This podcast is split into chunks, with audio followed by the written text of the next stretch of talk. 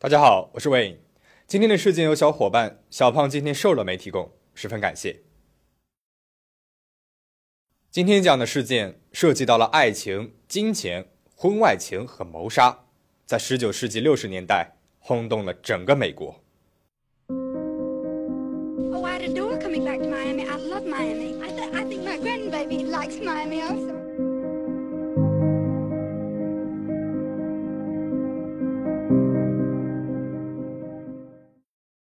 比斯坎岛是佛罗里达迈阿密戴德县的一个乡村，这里位于迈阿密海滩的南部，风景宜人，是一个著名的富人区。一九六四年六月二十九号凌晨四点四十五分，住在迈阿密城里的约翰医生接到了一个电话，电话里说，在比斯坎岛的一所公寓内，一名富豪在自己家中身中数刀，急需救治。约翰医生赶紧穿上了衣服，急匆匆地赶到了案发地点。到了现场之后，见惯了血腥场面的约翰惊讶不已。受害者倒在了客厅的地板上，身下有一大滩深红色的血迹，胸部几乎已经被刀撕裂了，已经没有了脉搏和心跳。而这名遇害者就是当时大名鼎鼎的莫斯勒信托集团的创始人，六十九岁的千万富翁雅克·莫斯勒。尸检结果显示，莫斯勒身中三十九刀，仅仅是左胸部的心脏附近就有十七处的刀伤。头部呢也有至少两处重物击打的痕迹，手和胳膊上有很多处自卫式的伤口。由此可见，莫斯勒死前曾经进行过激烈的反抗。无奈凶手刀刀致命，一心想要置他于死地。那么，到底是什么人会下这么重的手呢？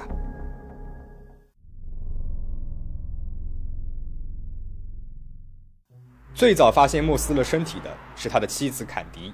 坎迪说。他最后一次见到莫斯勒是在二十九号凌晨一点钟，他在家里面突然偏头痛发作了，便带着四个孩子出门去了附近的医院治疗偏头痛。四点半，他回到了家里，在客厅里面发现了莫斯勒的身体，然后便报了警。邻居们告诉警员，大概是凌晨一点三十分的时候，莫斯勒家的狗突然叫了起来，都把他们给吵醒了。然后他们听到了一连串的砰砰声和低沉的呻吟声。以及一个陌生男人的声音，邻居们被吵的是睡不着了。前后有三个邻居来莫斯勒家门口，但是他们的敲门声并没有得到回应。警方在莫斯勒家中的厨房里发现了一个陌生人的手掌印。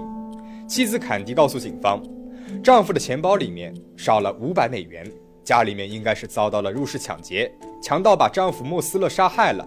那个手掌印很有可能就是强盗的，但是警方并不这么认为。因为莫斯勒身上的三十九处刀伤触目惊心，刀刀致命。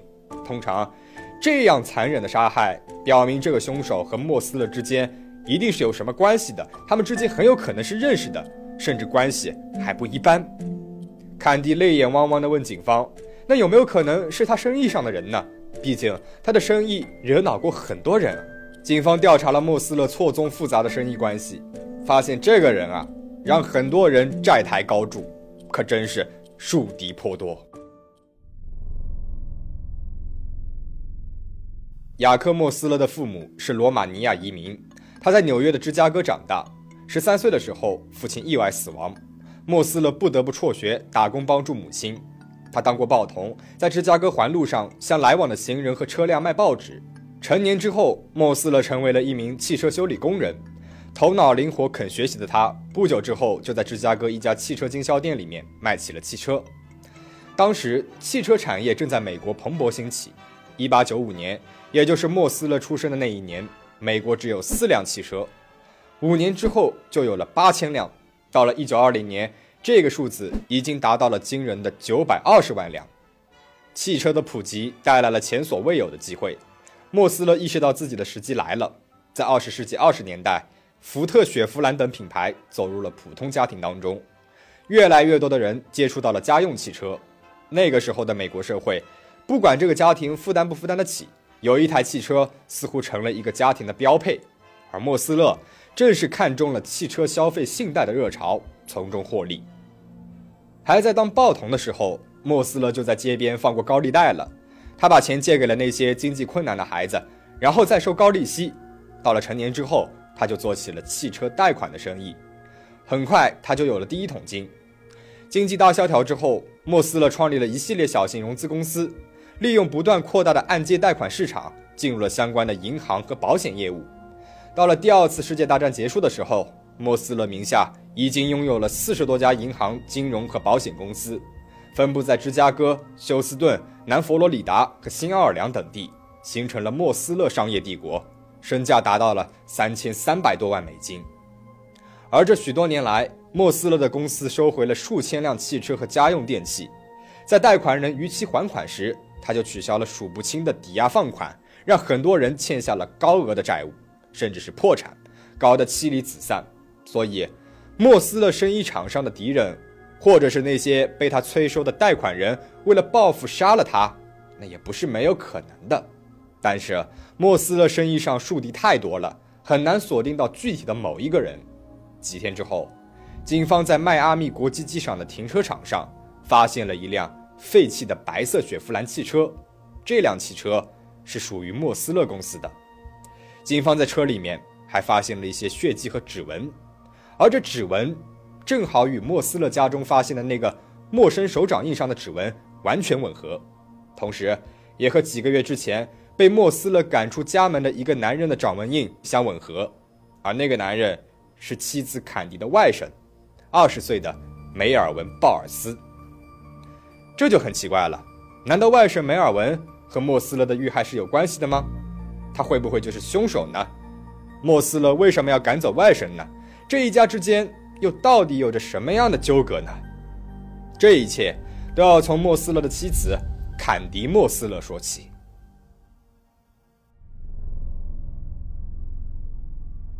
坎迪于1920年出生于乔治亚州的一个农民家庭，家里面有十二个兄弟姐妹。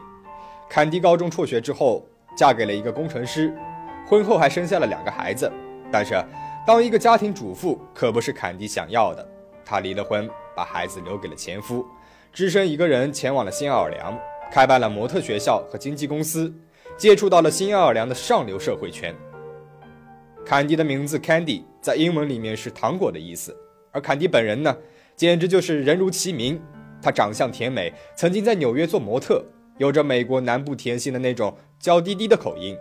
在他的口中，每一个人都是他的亲爱的。他可以说是一个社交达人了。坎迪的穿着也时髦精致，据说只要他走进了房间，所有的人的注意力都会被他吸引过去。甚至有人说，他的魅力不逊于玛丽莲梦露。坎迪热衷慈善。他主动为新奥尔良大歌剧院公司做起了筹款人，号召新奥尔良百万富翁们出资建设歌剧院，而他的其中一个目标便是已经是千万富翁的雅克·莫斯勒。一九四八年秋天，坎迪拜访了莫斯勒，坎迪希望他能够出资三百五十美元，但是不管坎迪怎么说，莫斯勒都不为所动，最终只掏出了二十五美元。当时的莫斯勒已经是五十二岁了。他一年之前刚刚和第一任妻子离了婚，他们的四个女儿全部由前妻照料着。一年多的单身汉生活让他感觉到孤独。这个时候，二十八岁的貌美热情的甜心坎迪突然出现在了他的面前，他似乎感受到了久违的爱情气息。虽然在歌剧院建设那件事情上，莫斯勒只掏出了二十五美元，但是在追求坎迪这件事情上，他毫不含糊。开始砸重金对坎迪展开了猛烈的追求。一九四九年五月二十四号，在相遇六个月之后，莫斯勒和坎迪结婚了。莫斯勒为新婚妻子买了无数的珠宝、名牌衣服、捷豹和凯迪拉克的豪车，又在休斯顿建了一所有二十八个房间的豪宅，还雇佣了几十个厨师、女佣、园丁和司机照顾他。莫斯勒每个月给坎迪五千七百美元补贴家用。还会在妻子的生日、结婚纪念日和其他特殊场合上额外给妻子五千美元，而坎迪这一边呢，他并不满足于当一个甜心阔太太，他成为了莫斯勒公司的董事之一，继续着自己的社交生活。基本上，休斯顿的各种社交场合上都有坎迪的身影。坎迪继续热衷慈善事业。一九五七年，在一次飞往芝加哥的飞机上，坎迪读到了一条新闻：一个男人杀害了妻子。留下了四个年幼的孩子，坎迪决定和莫斯勒一起领养那四个孩子。这个时候，距离俩人结婚已经八年了。这八年里面，在坎迪和莫斯勒的婚姻里，孩子这一块还是个空白。为了这件事情，俩人经常吵架。俩人没有孩子，那可不是因为莫斯勒年纪太大的原因。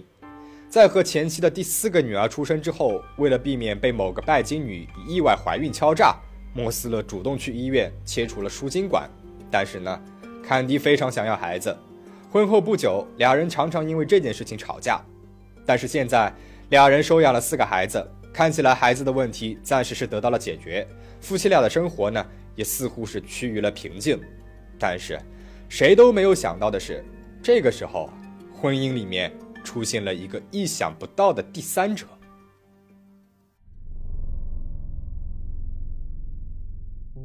一九六一年，坎迪姐姐的儿子，也就是坎迪的外甥梅尔文·鲍尔斯，走进了莫斯勒夫妻俩的生活。七月的一天，坎迪的姐姐给坎迪打电话，说自己的儿子梅尔文马上就要毕业了，但是他没有什么技能，问坎迪啊能不能帮他找一个工作。坎迪呢就同意了。几天之后，十七岁的梅尔文拿着行李住进了坎迪和莫斯勒位于休斯顿的豪宅当中。这个外甥啊，身高一米九三。有着橄榄球运动员一样壮硕的身材，同时还长得是玉气十足，微微翘起的性感嘴唇，迷离的双眼，高高的颧骨，结实的下巴，他身体里的每一个细胞似乎都在散发着年轻男孩独有的男性荷尔蒙。对比起青春蓬勃的外甥，坎迪愈发觉得自己的丈夫垂垂老矣。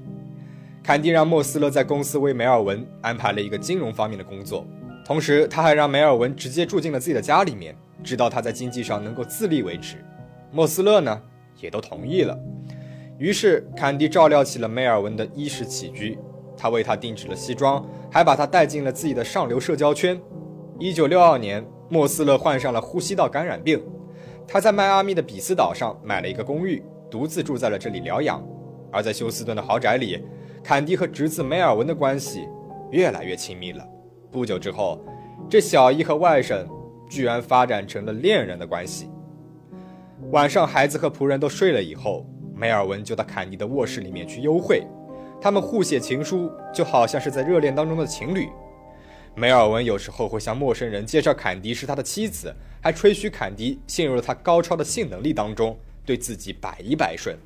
流言蜚语开始在豪宅里面传开了，仆人们窃窃私语这段不伦的关系。一九六三年春末，在梅尔文搬进来大约十四个月之后，莫斯勒从一个仆人那里得知了坎迪和梅尔文的事儿，他勃然大怒，翻箱倒柜找到了坎迪的日记，日记里面清楚地记录下了一切。莫斯勒马上联系了律师，想要起诉梅尔文破坏自己的婚姻，但是律师让他考虑清楚，如果这桩丑闻搬上了法庭，可想而知公众会掀起多大的舆论。这对他的公司以及对他造成的影响也是不可以想象的。于是，莫斯勒决定私下解决这件事情。他把梅尔文给开除了，并且把他从家里面赶了出来。梅尔文离开之前还气急败坏地说：“我很快就会回来的，你会为你做的这件事情而后悔。”虽然把外甥赶出了家门，但是莫斯勒发现这并不能断了坎迪和梅尔文的关系，两人甚至更加的肆无忌惮了。他们在公共场合公开接吻、拥抱等等，他们还一起去其他地方旅游，甚至有一个机票代理公司的招待员说，有一次坎迪和梅尔文来到他们这儿买机票，坎迪穿着一件毛皮大衣，衣服突然敞开了，而他里面什么都没有穿。妻子乱伦的事情在休斯顿的上流社会传开了，莫斯勒碍于面子，只身前往了比斯坎岛，住在比斯坎岛的公寓里。虽然与坎迪的关系降到了冰点，但是他是不会和他离婚的，因为这两人曾经签订了婚前协议。如果莫斯勒要求离婚，那么坎迪可以得到他一半的财产，而他的财产一共是三千三百万美元。而如果是坎迪提出的离婚，那他只能够得到二十万美元的补偿。所以，坎迪啊，他也不会提出离婚的。坎迪和梅尔文在休斯顿生活着。梅尔文在坎迪的资金支持之下，做起了房屋销售的业务。他在休斯顿租了一套公寓，这里成了他和坎迪新的爱巢。但是不知出于什么原因，一九六四年五月底，坎迪带着四个孩子离开了休斯顿，来到了比斯坎岛，和莫斯勒一起生活了。没人知道此时在同一屋檐之下的莫斯勒夫妇过着什么样的生活？而梅尔文呢，就真的只是待在了休斯顿吗？他和坎迪的关系真的结束了吗？到比斯坎岛不久之后，坎迪得了偏头痛。六月二十四号、二十六号，他两次去了医院看病，而每一次他都是在凌晨一点到五点之间开车去医院的，而且每一次啊，他都会带着孩子们，把莫斯勒单独留在家里。二十九号，也就是莫斯勒遇害的那一天凌晨一点，坎迪带着孩子们开着红色敞篷汽车从家里离开，说是偏头痛犯了，要去医院。到了医院之前，他还先去了一个酒店，在那里买了邮票。寄出了几封信，在医院的两个小时里面，坎迪接了三个电话，没有人知道打电话来的人是谁。但是据护士回忆，听坎迪的语气啊，打电话的人肯定不是坎迪的丈夫莫斯勒。而且在二十九号那天晚上，有人在比斯坎岛的一个酒店里面看见过梅尔文。这个酒店的位置距离莫斯勒家很近，而就在莫斯勒遇害几个小时之后，航空公司的记录显示。梅尔文登上了从迈阿密返回休斯顿的飞机，联系到我们前面说过的停在机场的那辆白色的雪佛兰，车里的指纹和血迹，莫斯勒家里面的手掌印，是谁杀害了莫斯勒，似乎是一目了然。七月三号，在雅克莫斯勒葬礼的那一天，佛罗里达当局发出了对梅尔文鲍尔斯谋杀的逮捕令。那天下午，德州游击兵队在休斯顿郊外的拖车店带走了他。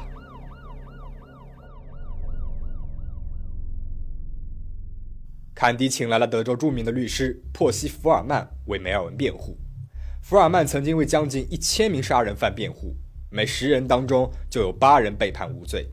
他最擅长的就是在法庭上充满戏剧性的表演，把黑说成白，混淆陪审团的判断。福尔曼要求二十万美元的定金，因为莫斯勒家的银行账户全部被冻结了，坎迪拿不出现金。就毫不犹豫地拿出了他的首饰盒作为抵押。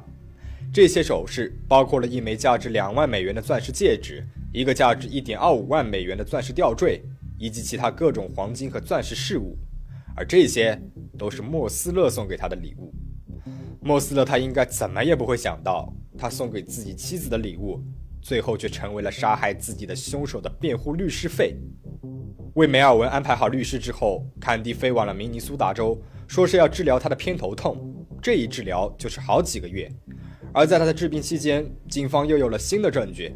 一个有过多次入狱记录的囚犯说，有一次，坎迪和梅尔文一同找到了他，向他承诺给他七千美金作为定金，让他杀了莫斯勒。但是他没有这么做。这样一来，这起谋杀案就变成了是坎迪和梅尔文一同策划的了。在莫斯勒遇害一年多后，坎迪也被起诉了。坎迪找了休斯顿最知名的两个律师，玛丽安·罗森和克莱德·伍迪。律师建议坎迪立马从明尼苏达州飞回迈阿密，和警方去说明情况。这起事件早就成为了全美媒体关注的焦点。听闻久不露面的坎迪要回到迈阿密了，机场立刻就被架起了长枪短炮、摄像机，记者全部准备好了。坎迪一出现，记者们就蜂拥而上。记者问他。你对于被指控杀害你的丈夫有什么看法吗？坎迪微微一笑，对着镜头说：“没有人是完美的，先生。”他穿着迪奥套装，戴着珍珠耳环，在监狱里面待了十四天。出狱的那一天，好像也是他的一个个人赌场秀一样。摄像机对着他的时候，他朝着摄像机飞吻挥手，就好像在走红毯。面对媒体的时候，他完全忘记了律师嘱咐他的什么都不能说，而是笑着。回答了每一个问题。Mrs. Mosler, how it feel to be free on bond? It feels wonderful, thank you. What you expected? Uh, well, I have a lot of faith in the good people of Miami and Dade County. Thank you. It's marvelous to be back with my children. Do you have any plans to come back to Miami before the trial? Oh, I'd adore coming back to Miami. I love Miami. I, th- I think my grandbaby likes Miami also.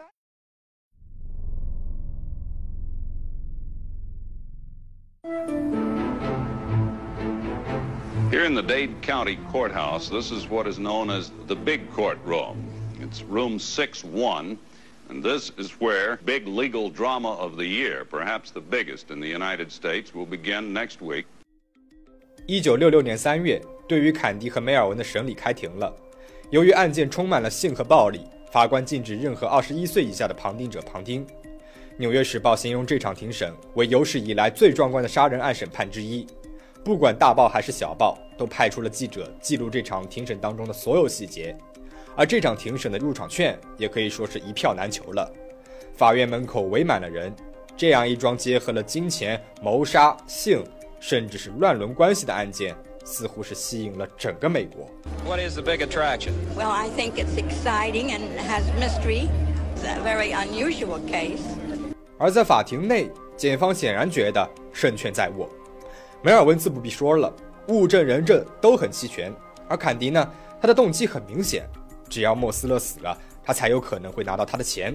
至于他的那个不在场理由，仔细推敲的话，你会发现这是他的故意安排。以他们家的财力，坎迪完全可以叫个医生到家里面来给他看病。那他为什么要大半夜的还要带着孩子们出去呢？而且，这件案子涉及到了婚外恋、不伦恋。一般来说，陪审团对于这种案子最痛恨了，定他俩的罪似乎已经是板上钉钉的事儿了。但是，真的是这样吗？也许，检方太想定他俩的罪了，居然在人证这一块儿。动了手脚，检方声称的那几个证人都是从监狱里面出来的，他们有的人甚至还戴着手铐。他们为了从监狱里面出来透透气，把这次的出庭作证当成了免费旅行。为了这样的机会，他们愿意指控任何人、任何事儿。在这次庭审当中，有一个证人回答检方问题时说：“我只会往一个地方开枪，就是我的下面这儿。”说着，他看了看自己的当下，看到这儿。众人一片哗然，这样神志不清的人都能够带来作为证人了吗？这几个证人的话可信吗？这个时候，辩护律师意识到他们的机会来了。辩护律师指出，首先，莫斯勒家里面还有另外三十个手掌印，凶手很有可能是另外三十个人里的一个。同时，梅尔文的律师福尔曼还为坎迪的出轨找到了理由。梅尔文说，坎迪的丈夫雅克·莫斯勒是同性恋。这迫使他可怜的妻子到处寻求伴侣。在福尔曼持续了四个小时五十八分钟的结案陈词当中，他绘声绘色地向陪审团勾勒出了一个嫌疑犯的轮廓：一个被抛弃的同性恋情人，染了黑色的头发。他情绪过度激动，捅了莫斯勒三十九刀。三月六号上午九点零五分，经过十六个小时三十三分钟的商议，陪审团宣布判决结果已经出炉了。十二点十分，法官宣布坎迪和梅尔文无罪释放，所有人再一次哗然了。坎迪亲吻了陪审团的每一个人，挽着梅尔文的手走出了法庭，开着金色的凯迪拉克扬长而去。记者问坎迪会不会同梅尔文结婚，坎迪回答：“当然不会。”对于审判的结果，有的人说是因为那几个目击证人让陪审团感受到了欺骗，也有人说是因为坎迪的魅力太大了，陪审团不忍心判他的罪责，还有人说是因为被害人莫斯勒导致太多人破产，早就有人对他不满了。坎迪最终得到了莫斯勒三千三百万美元的遗产，而他和梅尔文呢，不久之后就分手了。坎迪告诉闺蜜，梅尔文在感情上太不成熟了，太容易发脾气。不过。他还是帮助梅尔文成为了建筑商。审判五年之后，五十二岁的坎迪嫁给了一个休斯顿的电工，新丈夫比她小了十九岁。坎迪也成为了一个女商人。到了十九世纪七十年代，她的身价是一亿美元，把她当年继承的财产翻了三番。一九七六年十月底，坎迪由于吃了过量的治疗偏头痛的药，在迈阿密的一家海滩酒店死去了。有人说，他终于为当年的罪行付出了代价。虽然这起案件的凶手似乎是一目了然，但是官方至今还是作为一起悬案保留着。在我看的纪录片里面，当年调查这起案件的警方在谈起这桩案件的时候，一直表示遗憾和叹息。也不知道他是为了遇害的莫斯勒，还是在为当时的这个制度。那么对于这个案件，你有什么看法呢？可以在评论区说说看。今天的故事到这边就讲完了，请大家保持警惕，保持安全。我们下期再见。